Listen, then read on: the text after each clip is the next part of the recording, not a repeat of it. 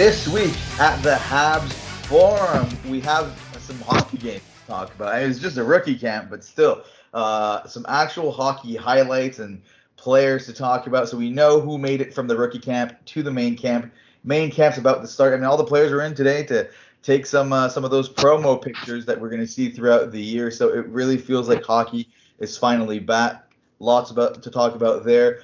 Uh, the the one unvaccinated Habs player has finally decided to get vaccinated, so that's obviously uh, good news. Aside from that, uh, we got some uh, sneak peeks and who might be uh, assistant captains this year. We got the Jonathan Drouin giving an interview, talking to the media for the first time since he left uh, the team for for personal reasons. And some Twitter questions, as always, at the Habs forum. Ask us your questions. We love going through them. So, I mean, let's get let's get right right to it with the rookie camp I mean, I don't know about you, but it's it's just it felt so good just to be able to watch some actual actual hockey. I mean, because there's there's the red versus white, but then they actually played against like the hot Ottawa guys too and all that. So it was uh it was good to see some highlight real goals too. Yeah, no, absolutely. I mean, it was great to see some Habs hockey finally. Feel, even though I don't think it's really been that long, it feels like forever since we've seen the Habs play. I mean, it's and, the shortest know, off season in our, our, lifetime for sure. Oh yeah, for sure for sure. I mean, it's only been like two and a half months, maybe. Yeah, so I if, mean, if that, yeah. It's well, uh, yeah. so far, right? Yeah, well, yeah, no, exactly, and uh, yeah, I mean, you know, even if it was the young guys, it was great to see some of the young guys. Obviously, we got to see our first look of Matthias Norlander in in the in a Habs jersey. You know, some of the prospects that we drafted this year too. So, you know, it wasn't uh, they didn't it, wasn't great the results, at least not the two games against the Senators, but uh, uh, you know, they they won one game, at least a third game, and and we got camp starting tomorrow, so it's exciting. It doesn't really matter whether or not they they win. I hadn't even noticed whether or not they won those games. Honestly, I was just it, like, who cares? They don't mean anything. So, I mean, let, us just go over first the players who have made. So these players were in the rookie camp and they they got the invitation to make it to the official camp. A lot of the names you'd expect, but some names that I'm sure for some of our listeners not as familiar with. So you got Tory Dello, Cédric Desruisseaux, Justin Ducharme, Gianni Fairbrother, Alexis Gravel, Kaiden Guhle, Raphael Harvey Pinard, Cam Hillis, Jan Mysak, uh, Matthias Norlinder or Matthias Norlander? Matthias Norlander, probably, yeah. uh, Joshua Roy, Xavier Simoneau, Danil Sobolev. Now the hard names start. Joe Vrbetic, Vrbetic. Now this one, I mean, it's Arber I'll just spell it out because neither of us know how to say his uh, name so far. I, uh, I think I think it's I think it's Arber Shakaj. Sure. I'm, so I'm definitely not sure about that. But K A J. So Shay Cash could could be it. And Jesse uh, Ylönen, who we'll talk more about him uh, shortly. Uh, so so first of all, Dustin, tell me on this list, there's some players like everyone expects to be at the camp, right? Like Kaiden Guhle is going to be at the camp no matter what. Norlander is going to be at the camp no matter what. There's there's some names there that a lot of people recognize, but other names that might be kind of unfamiliar. Is there any surprises out of this list that made it from the rookie camp to the main camp? I mean, some of them made made the you know the jump to the main camp just because they're going to be playing with the Laval Rockets sure. or you know potentially the Lions this year. Um, I mean, there wasn't necessarily any huge surprises. I mean, maybe Joe Vrbetic, the goaltender, he was seventh rounder this year. I think probably they just needed to have a certain amount of goaltenders, sure. which is probably why he made it. Um, you know, I thought he was gonna. I was hoping to see a lot from him, but I, I didn't find him all that great um, in the rookie camp. So I, th- I think he was a bit of a surprise, at least for me. Um, the other goaltender, Alexis Gravel, he wasn't much better, but you know I think they're probably expecting him to be the goaltender, for, uh, or maybe the backup goaltender for the Lions. Um, but I think the big sort of surprise is definitely Joshua Roy, who was a fifth round pick this year.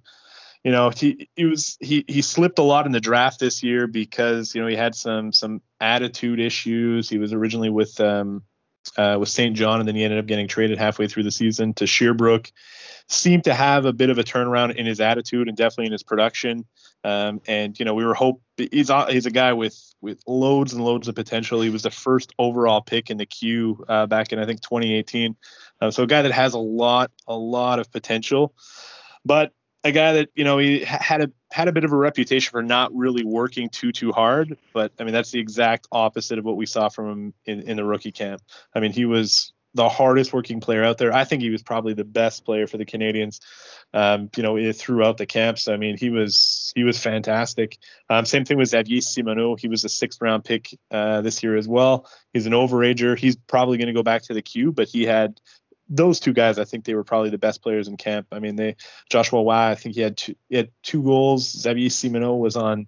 I mean, he was he played great offensively. I mean, he set up a couple of goals. Uh, so he was he was definitely maybe Simoneau probably not a huge surprise. You know, I think they they sort of want to do. They see him as sort of a, a Raphael Harvey Pinard mm-hmm. in in that kind of mold. Um, you know the same kind of player. But uh, Joshua Roy was definitely a huge surprise, and uh, and that and the other guy, well, the guy whose name we can't really pronounce, Arber Xhekaj, I think uh, is how you pronounce him. He was a tryout, and he did he was fantastic at camp as well. He threw the body around. He was a physical presence, and I think he probably ended up earning himself a contract with uh, you know either the Rocket or the Lions. So yeah, I, I, mean, a couple of surprises. Uh, I think you know you would have liked to have seen Riley Kidney, who was a second round pick this year, and and maybe even William Trudeau, who definitely had some flashes. He was a fourth round pick this year, so a little disappointed to not see them. But you know they'll be back in the Q, and and you know they're they're definitely going to be big pieces of of their own teams, and hopefully come back even better next year. Yeah, I mean, like at the end of the day, like, we all know that the, the rookie uh, camp doesn't always mean uh, everything, and and the talking about who scored and didn't score, I don't think really matters. I don't think if anyone has ever analyzed the correlation between scoring a lot of goals in, in a rookie camp and the rookie tournament and then making it big in the NHL. But what you want to hear is that the effort level is is there. So so hearing that type of stuff from from guys like jo- jo- Joshua Roy and like Xavier Simoneau, like you uh, you were just talking about, I mean that, that's what you want to see. You want to see those the the fringe guys that are in no way guaranteed to make uh, the NHL or even the AHL. The ones you want to make it are really the ones that are showing they're willing to put in the work and if you're telling me that this guy Joshua Roy used to have all the upside in the world, maybe he just had some maturing to do, and maybe he's finally turning a new leaf. I mean, that's that's exactly what you want to hear. So I mean, that, that that's the good stuff there. And but now we, we get to see what, how it is with with the big boys, right? Because you can look great at the at the rookie camp and uh, kind of look quickly out of place at uh, at the at the main camp. Uh, I'm really, I mean, obviously, I mean, just like every other Habs fan, the, the name I think we're most excited to see at the main camp is uh, Norlinder. Now Norlander did get a goal, but he did seem a little defensively at times, a little lost out there at first. I mean, first game ever really on North American ice, if I'm not mistaken, uh, since he's coming in from uh, from Europe. Do you think he adapts quickly, or or do you think uh, Habs fans need to maybe temper expectations and and he's maybe a year even two away from making the team? Yeah, I definitely think he was a little disappointing. I mean, again, you know, it's it, you have to take it with a grain of salt these kind of games. Um, you know, he showed some some things offensively, but but definitely looked a little lost at times defensively.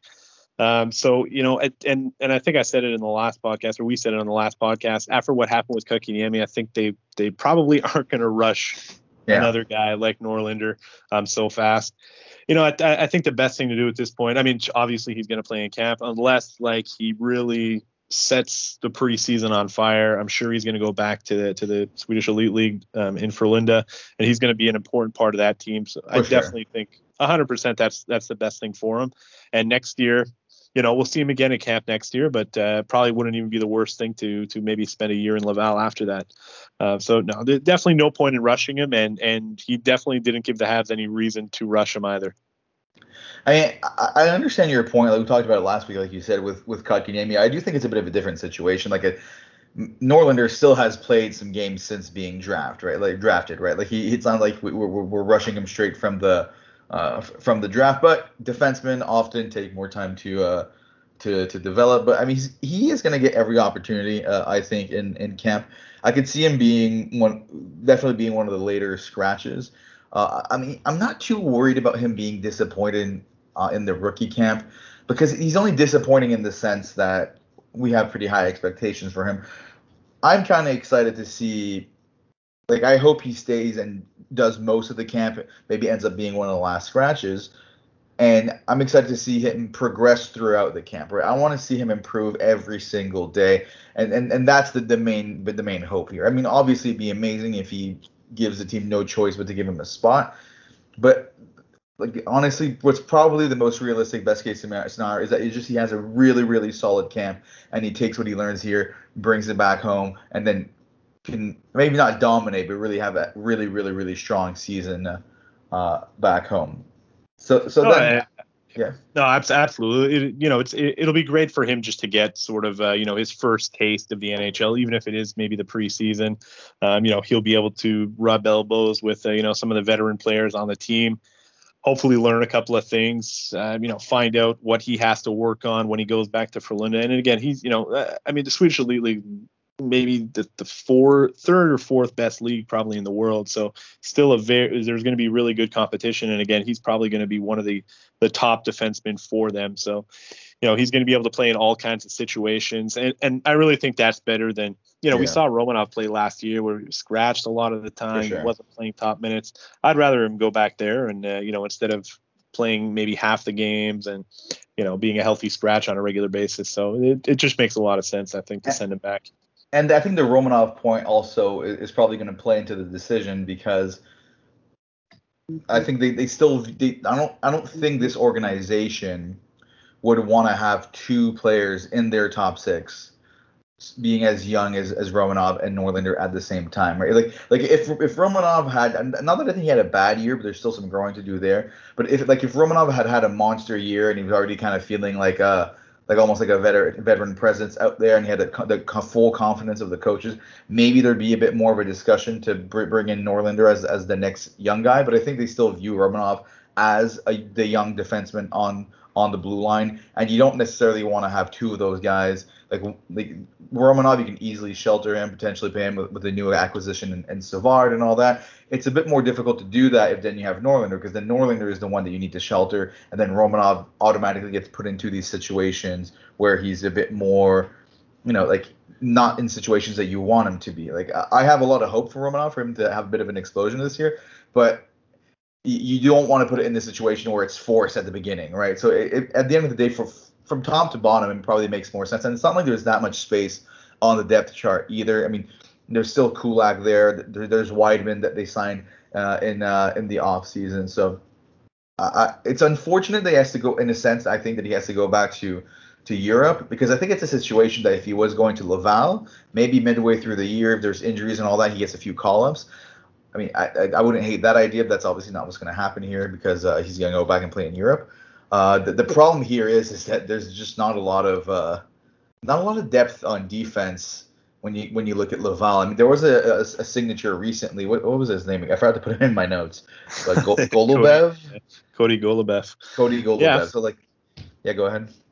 Yeah, no, I mean, uh, yeah, Goloubef. You know, he could be. Uh, I mean, obviously they brought him in because you know basically at the same time we got news that yeah. Josh Brook is going to be out for a little while. Um, you know, not that I think Josh Brook is ready to step in to play with the Canadiens either, but uh, you know he's he's obviously a pretty big defenseman for the Laval Rocket and yeah.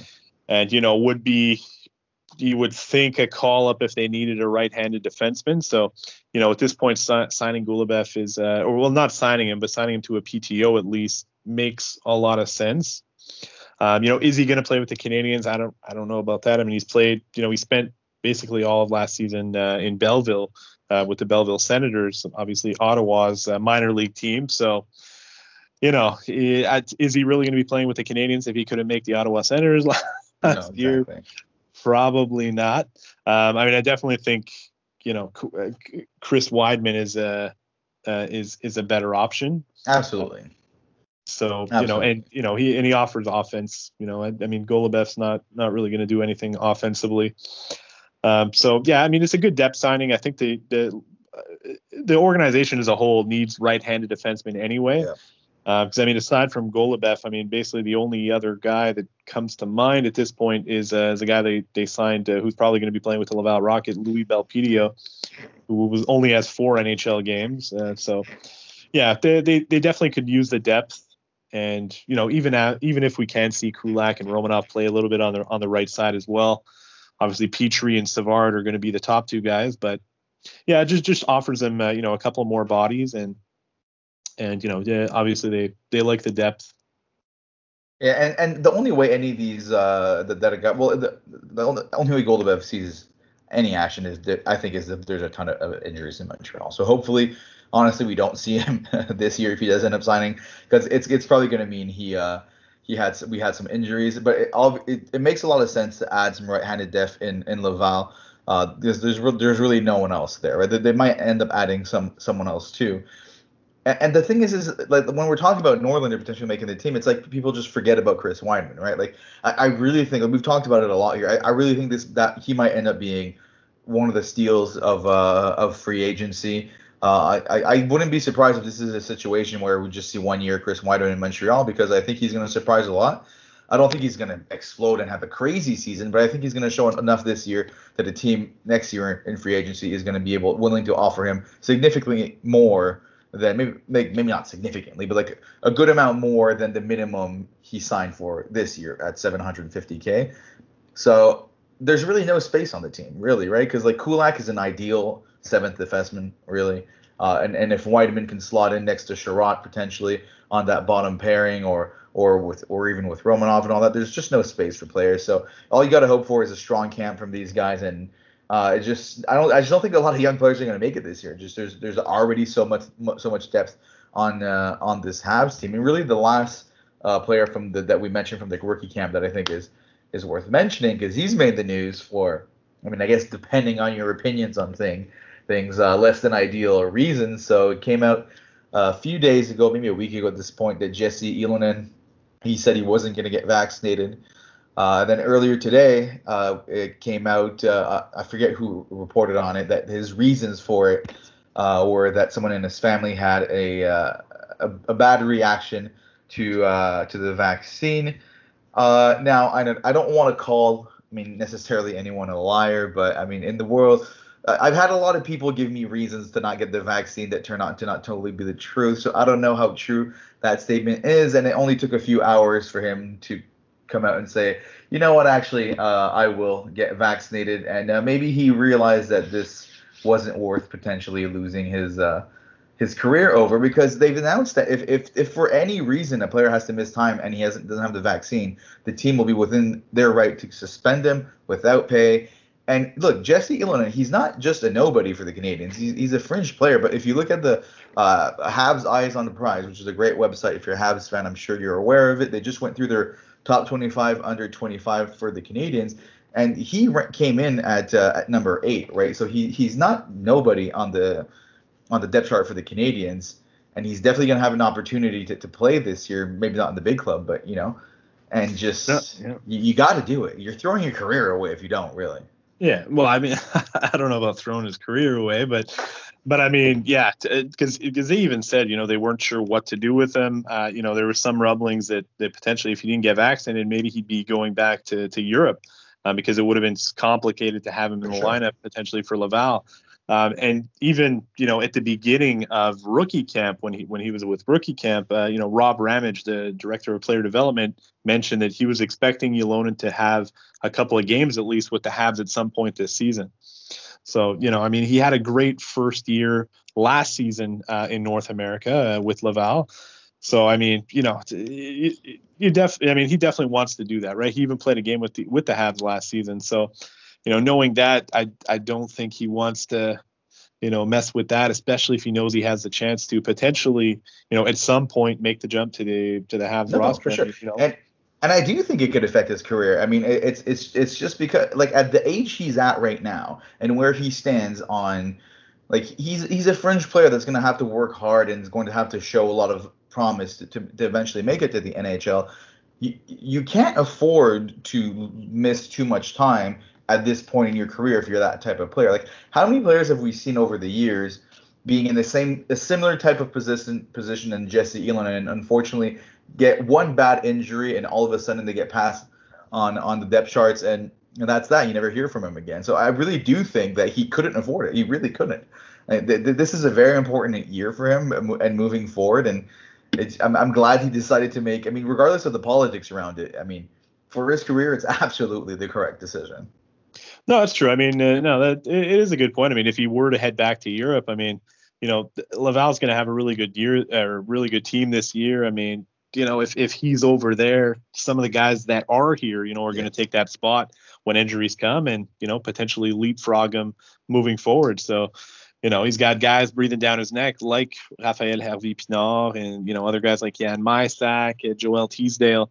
So yeah, I mean, you know, if if if this is his shot to potentially make the jump, then uh, I'm sure he doesn't want to. Uh, he, I, I know I wouldn't want to mess around with it. That's for sure. No, exactly, exactly. I mean, and, and I know that they don't make NHL money in the AHL, but they, they still make a, a solid paycheck, right? So you don't want to be getting suspended and uh, not getting paid and all that. So I mean, I'm I'm just happy to hear that we don't need to hear about this anymore when it when it comes to watching the Canadiens, you know, because we heard about it in uh, in Detroit, and now that's a, it's a big one in Detroit. It's uh, what, what's his name? Tyler Bertuzzi. Tyler Bertuzzi.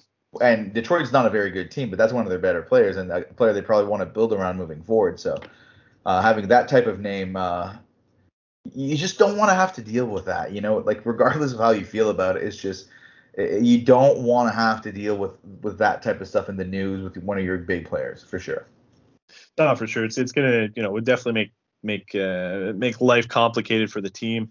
You know, Tyler Bertuzzi, obviously with Detroit, you know, the, I mean, from what I understand, he's not he wouldn't be able to cross the border to play exactly. Canadian teams.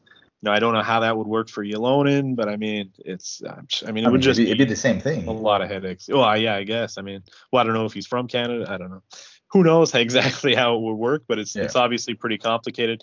And you know, uh, you have uh, with the Columbus Blue Jackets, you have Zac Rinaldo who refuses to take the the vaccine, and uh, you know their president John Davidson said that uh, you know if if he doesn't want to take the vaccine, then he's not going to make the team. So. You know, I, I mean, d- different teams are, are reacting to it differently, but of course, uh, it's, it's, it's just one headache less for the Habs and, and one distraction less. So so for that's sure. good news. Exactly. And uh, so, so moving to so what was happening today, like I mentioned at the beginning, is uh, uh, it was so they were live on Twitch actually, which I, I love the Canadiens are doing that right now. So it was uh, hosted by uh, Marc Dumont, who's been on the podcast before. Uh, really uh, has been a great addition to the Montreal Canadiens media team. The, his interviews and all that, they're, they're they're a great watch if you, if you can catch them on on YouTube and when he's doing the, the the Twitch stream. And so basically they were going they were doing the pictures today uh, and uh, those kind of like action shots. And when, when you're at the Bell Center, and they score a goal. Like let's say Suzuki scores a goal, and then they they have those. They they look so ridiculous, you know. This, they zoom in on them, and it's a goal by Suzuki and all that. So they they were taking those pictures, and then the players would sit down with uh, afterwards, and uh, they would, uh, they, they would he would ask them like obviously it's for the Canadian, so it's cookie cutter questions, but it's still still pretty uh, pretty interesting. But the main thing to come out of it is that you can see in the background when the players are getting their pictures taken and they were in full gear, uh, and two notable players. Uh, which is uh, Nick Suzuki and Tyler Toffoli, were seen with uh, an A on their jersey in the background. So there's no official announcement. It's just uh, the the people on Twitch zoomed in on their screens and could see it. So yeah, I mean uh, that's choices. That's definitely definitely exciting news. I mean Tyler Toffoli, I think we saw it last season. You know how much he meant to the team. Um, you know, I mean, obviously, just with the goals that he scored, 29 goals, I think last season, and, yeah. and you know, in the playoffs, you could see, you know, especially playing with young guys like Suzuki, he's played with Caufield, seemed to build a great relationship with them, and and sort of took them under his wing. I mean, that's that's what you want to see. Uh, I mean, I, I, think Suzuki maybe is a bit of a surprise, but I mean, obviously he's going to be a massive piece for the Canadiens moving forward. Yeah. So you know, you you love to see that, and love to see the Habs have have you know are putting the faith in him. Um, yeah. So yeah, I mean, yeah, I, I, I love it surprising, but yeah. like on Toffoli, it's not too surprising. I think it makes a lot of sense. He signed for a few more years, already has that veteran presence, and he played through injuries in the playoffs. I mean, yeah, I think I think it's it's a pretty easy choice to, to put the on, on Toffoli. On Suzuki, you never know. It just shows how much like because uh, people we, we have talked about it here with with Kotkaniemi in the past how they don't show trust in young players, but Suzuki is the proof that they do if the, the players earn that trust, right? That that from the as soon as Suzuki joined the team, he showed that he that the team can see that they can trust him in, in, those big situations. They can trust him as a leader and all that. And and for him at such a young age to already have an A on this jersey is I I, I love seeing it. Now I, am sure there's going to be probably a rotation. It doesn't mean that those guys are going to have an A every every game because what's happening is that there's this year there's not going to be a captain, right? Because Shea Weber. Um, unfortunately, who can't play for the, for the whole year. They're not going to name a replacement this year, which is not surprising. So, what they have done in the past, maybe they'll do again, is they'll, they'll have a rotation at home on the road, uh, assistant captains, and they'll probably end up having three instead of two since there's no captain. Uh, things like that. So we might see more players with an A. Obviously, Petry, Gallagher, and, and Byron when, when he's playing will continue to to have one uh, too. But um, I mean, I, I love seeing Suzuki with that A. I think, I mean, who knows? Maybe one of the, sooner rather than later he's going to be wearing the C. No, exactly. I mean, and, and like you said, I mean, it it just shows all the confidence that the Habs have in Nick Suzuki, and and you know, I mean, uh, the Habs get a lot of flack, you know, on on Twitter and and in the media and everywhere else for not giving young guys a shot. And you know, I mean, everybody likes to reference Kotkaniemi, but you know, Suzuki was in the same boat two seasons ago, and, and would have, you know, even been uh, been been ahead of him on the depth chart, and and Suzuki proved that he deserved the shot. He yeah. took every opportunity. He earned every opportunity that he got, and and you know, I mean, the, the Habs with Suzuki showed that if a player really seizes the opportunity and and shows that he deserves to be there, he's going to get the opportunities. Yeah, absolutely. And he made the whole having Suzuki really made the whole Kotkaniemi situation that much easier too, right? It, it, it made it a much easier uh, pill to swallow because if Suzuki wasn't a part of the Montreal Canadiens, well, first of all, they don't go on a run to the finals. I mean, he, was uh, arguably the best player in, in, in that final. So, uh, but Kotkaniemi hold the whole situation that happened before. Like, picture a, a, world where Suzuki hasn't blown up the way he has, and then all of a sudden the Canadiens are use, losing their young center drafted third overall. I think it would have been a much, much, much bigger deal. But Suzuki makes that kind of okay. Everyone's like, okay, I mean, Kotkaniemi will miss you, but you know, replace you with Dvorak, and Suzuki is the future uh, number one center of this team anyway. So it's just it, I that that trade I think I will forever be in love. Even though Tatar is gone now, uh, to, to still have Suzuki in, in the lineup is just it's just it's just fantastic. It's just the trade that keeps on giving. For sure. I mean, they also got the you know the pick that got them Norlander for that exactly that trade. So I mean, that's a pretty good trade. And yeah, I mean Suzuki obviously not just the the the center of the future for the Habs, but I mean he's the center of the present. So you know he's going to be the the first line center for the next you know, hopefully for the next decade, even longer. So yeah, hopefully. Hopefully, hopefully. you know, we would have thought I, that about Kotkaniemi, but anyway.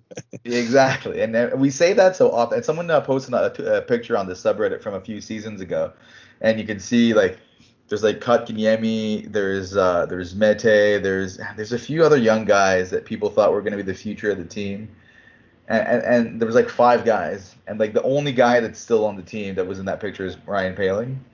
Yeah. Uh, and and you and you go back at, at threads talking about that picture from two years ago, and they're like, oh wow, the future of the team, the future of the team, you know. Uh, for for a while, the future were guys like Gal- Galchenyuk and, and all that, you know. So, but hopefully this this time it actually sticks with. Uh, I, I mean, I'm sure he'll be amazing. I just hope we manage to hold on to it. I mean, he will be RFA like Kotkaniemi eventually too. So, uh, we really hope he, we get to lock him down uh, long term. But uh, for as far as the the interviews with Marc Dumont go, like like I said, like I love Max but obviously he still works for the Canadiens. So the interviews are they're fun, you know. They they, they were good. Like uh, I was had it been on in the background while I was watching uh, while I was working. But the one thing that was most interesting when he interviewed Poehling, first of all, he looked huge, Poehling, which is not new. He's always been big, but he made a he, he made some points about like he seems to have showed up to camp in excellent shape. I, I really got the impression that he's he's ready to go for this camp. We've talked about it before if the, the, the, one position that's up for grabs, we talked about the depth for the Montreal Canadiens with the whole Kotkaniemi thing, that like it's it's abs- even before Kotkaniemi left, it's it's the center position, the three and fourth line centers, and if Poehling can grab that spot on the third line, I mean, uh, I that, that's that's what I want the most out of the camp coming up. I just want really want him to have a huge, huge, huge monster camp. No, absolutely, and it you know at this point it's it's his to lose, and I'm like you would think it's kind of his to lose. I mean, obviously he's got some competition there. You know, we know Nick Suzuki is going to be the first center. Christian Dvorak is going to be that second line center. Uh, but I mean, if Ryan Poehling can really step up and, and really fill that role and, and fill that potential that we that, you know that we saw from him and and that the Habs saw him when they when he got drafted in 2017, then that's definitely going to you know soften the blow of losing Kotkaniemi. Oh, absolutely. You know, and and I mean, right now, like, who is he up against? He's based, you know, the the other two options that you see right now for that for those. Well, because obviously, I mean, there's two center spots, at least two center spots on the third and fourth line. You know, he's he's up against Jake Evans and Cedric Paquette. Ryan Poehling is definitely, you know, the guy that, that you have to want to be in that spot because sure. obviously he offers a lot more offensive potential than than I mean, I like I love Jake Evans. We love Jake Evans on this podcast, but he doesn't offer that much well, and, offensive and the, the thing of Evans is that I'd love to see him on the fourth line, which with wingers that would probably be Lehkonen and Armia, and I love that as a shutdown fourth line that has speed that can also score score some goals sometimes, has size with Armia that's a fantastic fourth line. You put Evans in between Hoffman and like Anderson. That's just how I have it on my on my depth chart right now. But I mean, are are those wingers wingers that you want to see playing with a guy like Evans? Not necessarily. And that's the thing with Poehling too. If he grabs this opportunity, he's gonna get to make the NHL right away playing with some high caliber wingers next to him.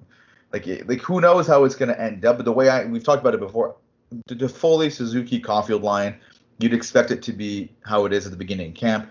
Then with Dvorak, I would love seeing Drouin because he's a playmaker. Dvorak is a goal scorer, and I don't think you necessarily want to see Drouin with the young guy in in, in Poehling because you know defensive responsibilities and all that. And then Gallagher, you're probably not going to drop him too far down the depth chart. So then that's Hoffman and Anderson on either side of Poehling. I mean, that has potential to be a very, very strong third line, but it all depends on if Poehling can really step it up. Absolutely. I mean, that's that that would be solid. That's a solid third line right there if Poehling can step it up. And I mean, if he's playing with Hoffman and and, and Anderson, I mean that that gives him a lot of opportunity, you know, to to really put up some solid points. He had a great year in Laval, you know, before getting injured. I mean, he you know 25 points in 28 games. He he finally seemed to put it all together last last year before the injury. Uh, so man, if if he's in shape and he knows that this is his big opportunity to make the jump. Yeah but man, that uh, you know, and and if he does, that that is going to give the Canadiens three yeah. really solid lines that can like, score. And man, even that fourth line, Lehkonen, Evans. And oh, I love it. Uh, even even Mathieu Perreault, Joel Armia. No, exactly, that's the thing, and yeah. the depth is still there. Like I know a lot of Habs fans are bummed uh, that we lost Perry, and, uh, we are too. Perry's fantastic for this team, but the depth is still there because if your guys that are, are, jumping into the lineup in case of injuries or if you're just making some swaps here and there in Cedric Paquette and, and, and Mathieu Perreault, I mean that's that's amazing. I mean there's there, there's no guarantee that one of those two isn't in the opening the uh, lineup and Jake Evans showed so much promise. I mean the, the depth is still there this year absolutely and it's down the middle at third line where there's the big question mark but it's it's there for Poehling and what I'm hoping is that he was he was working out in the off season and he could see the, all the Kotkaniemi news coming out. And I, I hope that just motivated him and he was going that much harder in his workouts and getting that much more ready for for, for the season because the, these players aren't dumb. Like they they understand they they go on cap friendly like we do and they look at the depth chart like we do. They they, they try to make they, they try to figure out where they fit on the team like we do. And he has to know that this is his opportunity. He, he has to. And there's really no excuse here. I would, I would expect him to show up in, in, in, the best shape of his life and just to show us we, what he can do. And like you said, we saw flashes in Laval. He was fantastic in Laval last year, coming off the disappointment because let's not forget that he did not play a single game in the, in the bubble, in the first like COVID bubble, and all the rumors about him showing up out of shape and maybe he didn't think a season was going to come. It really sounds like he, it's the kick in the ass. He realized that he was going to lose his opportunity to make it in the NHL if he didn't figure it out right now. And his last year in the AHL seems to be what happened. He's the most ex- excited thing about the camp coming up. Like he, there's no excuse for him not to have a monster camp. No, absolutely, absolutely. He's going to get every opportunity, and even before, I mean, even before losing uh, when they lost Philip Danault, I mean that yeah. that opened up a big spot for him. And then losing Kotkaniemi, I mean, obviously, you know, they they they went out and got Christian Dvorak, but you know, I mean, he's basically known all you know, ever since that Philip Danault left, that he was going to have every opportunity to succeed, every every possibility to make this yeah. team. And you know, like you said, I mean, I think that you know what happened the, the season before in the in the bubble, hopefully was definitely a wake up call, and definitely seems to be a wake up call. And you know, I mean, it's it's his opportunity, man. His he he just has the season, and he's going to get every opportunity and every yeah. chance to do it.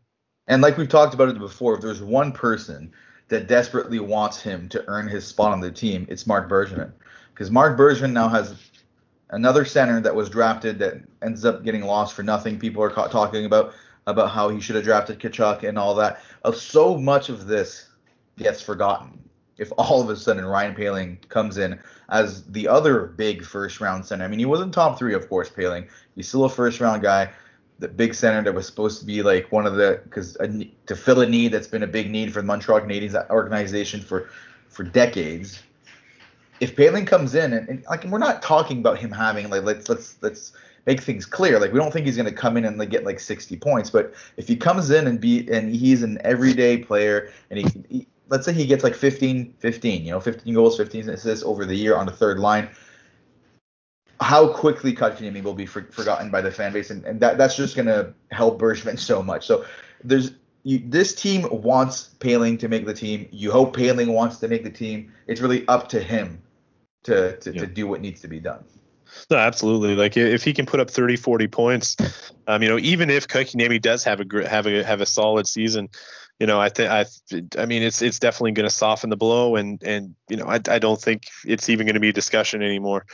And you know, he he has the opportunity here, and and I think he's the way that he progresses and the way that he can play this season. If he can really fill that role, it's going to make the biggest difference for the Canadiens Because if they don't have a a, third, a solid third line center, if Jake Evans is going to be relied upon to be the th- that third line center, you know, they're not they're not really going to have three lines that can score, but if he can finally fill that role and fill his potential, then then the Canadiens really could surprise a lot of teams this season. I mean, it, it's a tough division, no, no matter what. Uh, but uh, I, I, do think I do think that can surprise. I, I, I don't disagree there uh, for for sure. And um, I mean, the last big thing to talk about now then is the Joe Drouin interview. But actually, before we move to that, we might as well go to the the Twitter question. Um, I don't know if you're ready. I have it up on my computer. Oh, yeah, no, I have it here. So, okay. uh, so we got a Twitter question from uh, from our regular Twitter question guy on Twitter. Twitter question guy on Twitter. Anyway, uh, Kevin Rogers at Ka Rogers seventy seven. Who do you think they will pair with Savard? I feel like they will try Chiarot first, but worry those two will have the same regular season struggles as Chiarot and Weber did last season. I heard they plan on playing Romanov on the left. Wouldn't he be better next to Savard? So, uh, I mean, I think we've touched on this before. Yeah. Uh, you know, I I mean, I definitely think Romanov is the ideal partner for Savard. Uh, you know, I mean, it Romanov obviously, you know, when when he can, has the opportunity to play a little bit more offensive, that's when he can really be at his best. And Savard, obviously, you know, he, he's going to be a stay-at-home defenseman, so I think they just complement each other so well. Um, but you know, I, I mean, like Kevin said, I mean, I you do kind of get the sense that they probably yeah. will play Chiarot and Savard. Unfortunately, hopefully that's that's not the case because I definitely don't think they complement each other very well. No, definitely uh, not. It's it's just I, yeah. You know, I mean, if if Chiarot and Savard are playing together, then then your third pairing is you know probably Romanov and you know either Kulak or uh, or Wideman, which again is basically two two more offensive defensemen. So that doesn't make sense. That but Chiarot, you know, no, it, it, really doesn't make any sense. But Chiarot and Wideman, I mean, that could be a solid solid pairing. Again, you have one offensive guy in Wideman and Chiarot that you know can stay back a little bit more on defense. So yeah, Romanov and, and uh, Romanov and Savard, Chiarot and Wideman. I think though that those pairings make a whole lot of sense. And you know, I mean, Chiarot can can get his time. You know, he's going to be probably the biggest or one of the biggest guys on the peak on the PK. So I mean, he's still going to be able to go get his minutes even if he is playing third pairing minutes. So hopefully that's what they end up doing. Yeah, th- I mean th- that's the hope, and like you pretty much broke down everything. But what Kevin says, it, it, it's basically it's how we feel too, right? It's you just get the feeling because in, in the last since we the, the, the Canadiens signed Chiarot, they've seen seem to see something in him that everyone else doesn't. I mean, and the thing with Ben Chiarot too is I honestly believe that if he was put in a in a role that is more suited to his skill set, playing less minutes, playing less big minutes specifically, he would do much better. Like I don't think he's a bad defenseman. I just like we've talked about so many times here, he's never been a guy that should be playing 22 to 25 minutes a game. And the, the and like, we've we, we have talked about this multiple times on on the podcast, but it's what we see from this defense group, what we hope to see from this defense group, is kind of a similar situation as the forwards were last year and probably will be this year, where there there is no like Peach will probably play the most minutes every every night, but aside from that, you almost want to see an equal dis- distribution of minutes for for the rest of the defensemen, right? So there's no situation, there's no like sheltering Romanov. And besides, when Romanov first came in, they had so much faith in him. They got to let him do his thing. And then really you have Edmundson Petry probably playing the most minutes, but then Petry playing a bit more because he's on the power play. But Romanov, Savard, and Chiarot Wideman, you basically play him the same amount of time, right? So it just makes so much more sense. I, I really, really hope that they do it that way. Uh, I mean, you play Chiarot and Savard together on the PK, sure. Like, absolutely. I get that. That makes sense. But aside from that, I mean, you want to see the split. You know, you want to see because then the first pairing you got you got Petry who can move the puck, and then you got Edmundson who's more a stay-at-home guy. Then you got the, the Romanov who move the puck, and then you have Wideman who can move the puck. It's it, it's exactly what this team's been lacking over the last few years, and I feel like they can achieve it this year with the mix that they have. I I just, I just really hope that they do it. I really really hope that they do it. But like everyone else, I'm, I'm worried they they won't. I think best case scenario, what we're gonna see is get, they're gonna start the games doing it this way and then we're gonna get to the end of the games, and and Savard and Chiarot are gonna be playing together to close out a game. Maybe that's how they do it, but uh, I don't know. Like give, give yeah, Romanov, which, a, Romanov a real chance, you know? No, exactly. I mean, hopefully, hopefully, uh, you know, I mean, you want to see, you know, he he has that offensive flair that you know, and he hasn't necessarily been able to. To, well, he wasn't really, he didn't really have much of an opportunity to use last season. But you know, when he, he's obviously going to make mistakes. You know, we we saw that last season had a, had some struggles, had you know had ups and downs. But I mean, Savard would be the perfect guy, perfect. Perfect to, guy. to help you know sort of mitigate some of those issues that he has defensively sometimes. So yeah, I mean, you know, we'll we'll see what what happens. I mean, obviously, I think like everyone, we're we're a little scared they're going to go Chiarot yeah. Savard, but hopefully. But- hopefully. I, I, think the main reason we're worried and where, where, I'm a little bit more optimistic is that we used to talk a lot about Romanov maybe playing with Weber, but I think where the team didn't want to do that is they still viewed Weber as the number one defenseman, and they still wanted Weber playing those big minutes every night, and they didn't feel like Romanov was ready to be playing as many minutes as, as, as Weber. And I would I would agree with that that I wouldn't want Romanov playing that many minutes. I just thought that also Weber shouldn't be playing that many minutes. Where I think it's different here when we're talking about Savard playing with with Roman with Romanov instead of Weber is I don't think the team is expecting Savard to play 25 to, to plus minutes uh, every game. So maybe for them, it's going to make a little bit more sense to have Romanov uh, next to him. So hopefully that's how it goes. And actually, I wanted to talk about a little bit. There was an article that came out today about David Savard in the La Presse. It is a French article, but uh, uh, great, great re- read. And the title of the article tells you pretty much everything you want to know about Savard. It's L'équipe et rien d'autre, which translates to the team and nothing else and it just goes on in stories of him in junior and all that, and where he was always about the team first uh, and and just a great leader and all that and and all, all the types of things you want to hear as as the you know Weber replacement. I mean, obviously he's not going to be as good a leader as arguably the best leader in the NHL, but uh, he's still going to add to the locker room presence and exactly exactly the type type of guy you want mentoring Romanov. So just do it. Just do it. Please just do it, Ducharme. Please. Yeah, no, hopefully, and and you know, I mean, uh, you know, Ducharme is is going to have his training camp here. He he has his contract. He knows it's his team. Yeah. You know, for, for the next couple of seasons. So, you know, I, I think last year he kind of seemed like Julien 2.0, at least, sure. especially at the beginning. But you know, I, I think hopefully this season he's going to make this team and shape this team into his own. Yeah. And and you know have it have that you know an exciting team like he did that that offensive flair that he that he had when he was with Halifax. That's that's that's a great point. Like I mentioned, Poehling being the most exciting thing about camp, but maybe I forgot Ducharme. Maybe Ducharme is the most exciting thing about this camp.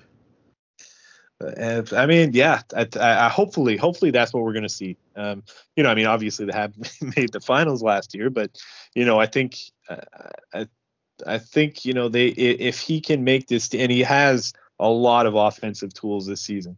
I mean, really, I mean, three lines that can really yeah, score. Even that fourth sure. line can can put up some goals.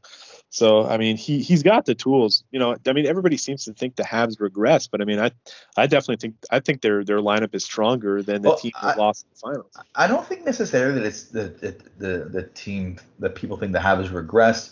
I mean, I do think there's some people in media that maybe overrate what Weber uh, you, was providing to the team at, at this point in his uh, career. But I think that the biggest thing is that their division, I think we can all recognize, is much stronger than it was last year. I, mean, I don't think the Canadian division was as weak as people made it out to be, but the division the Canadiens are in right now is arguably the best division in uh, in the NHL, and really, uh, you, you look at it, there's there's really not not a lot of, uh, of, of space to make it, and a lot of everyone is seeing the Habs as the fifth team, uh, uh, and which would mean they would probably miss the playoffs because generally speaking, the top four teams in each division make it. So well, we'll see how it goes. I think it's going to be a division that's going to be fought uh, tooth and nail, but um, we'll see how it goes. But spe- speaking of Ducharme and the offensive weapons, I mean, I think the one that a lot of Habs fans are most excited to see, and he has a history with Ducharme, is Jonathan Drouin. So obviously, Drouin, we all know,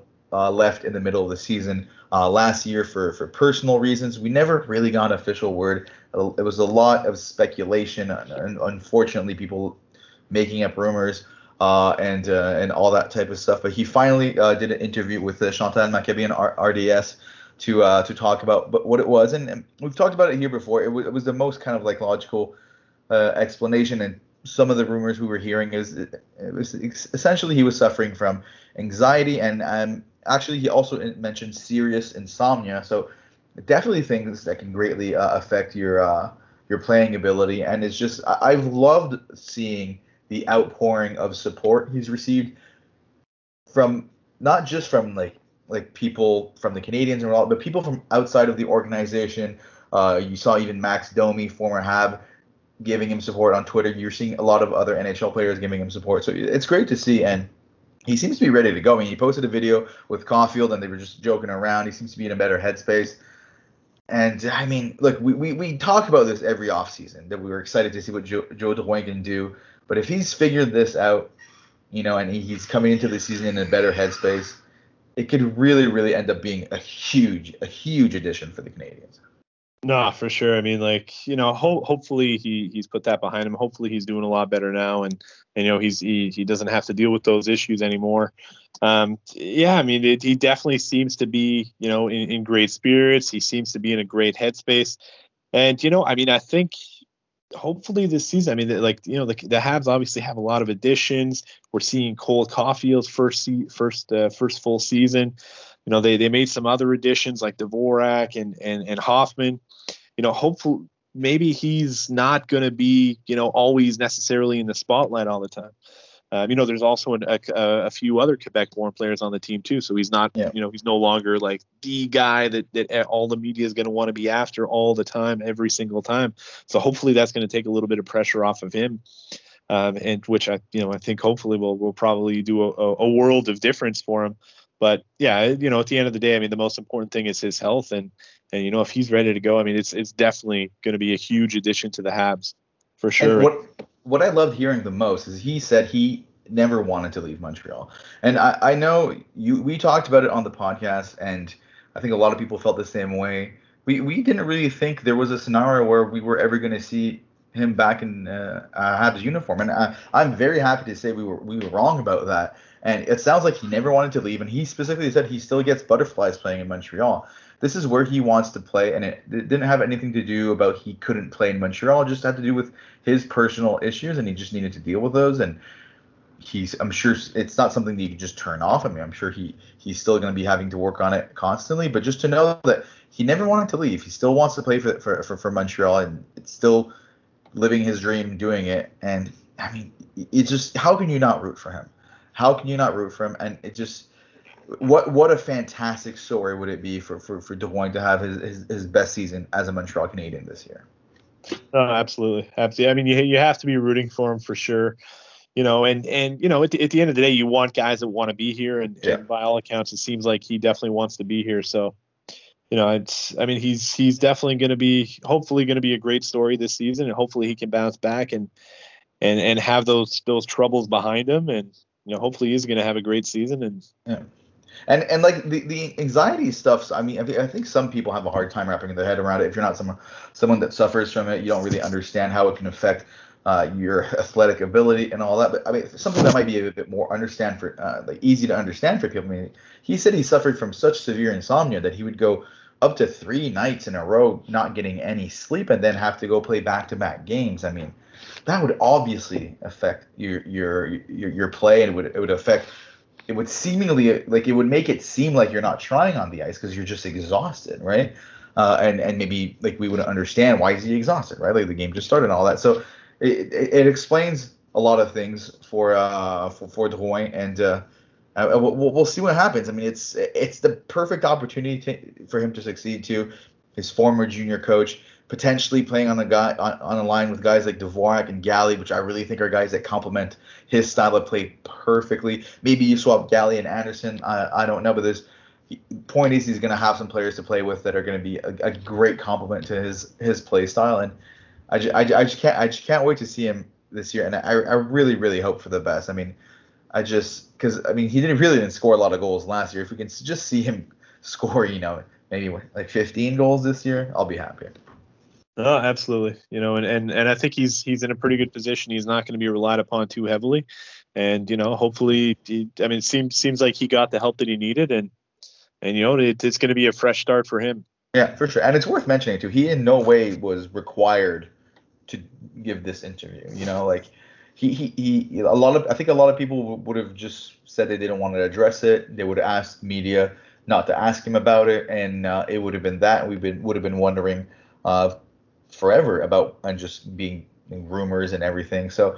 Uh, I, I, to me, it shows it says a lot that he wanted to have that interview. He he wanted to put the spotlight right back on himself, you know, which is obviously what this uh, interview did. And he understands that he still has a ton of people looking at him in the province of Quebec as, as being like the leader of of, uh, of of the who could be the leader of the Montreal Canadiens. Like we understand that he's not maybe the top guy, you know, that he's been surpassed by guys like Suzuki and uh, and Caufield and, and as, as offensive weapons. But for a lot of people in Quebec, the, the French Canadian thing is extremely important. I mean, let's just think back at David Desharnais, who was never an elite player in the NHL, but like you would see clips of him visiting places uh, that are entirely French, and he'd be the guy signing the most autographs, right? Because he, he, in that town at that time he was the hero, right? So it's just it, it, there is a, a, an extra amount of pressure that becomes with being the French Canadian kind of star of uh of the Habs.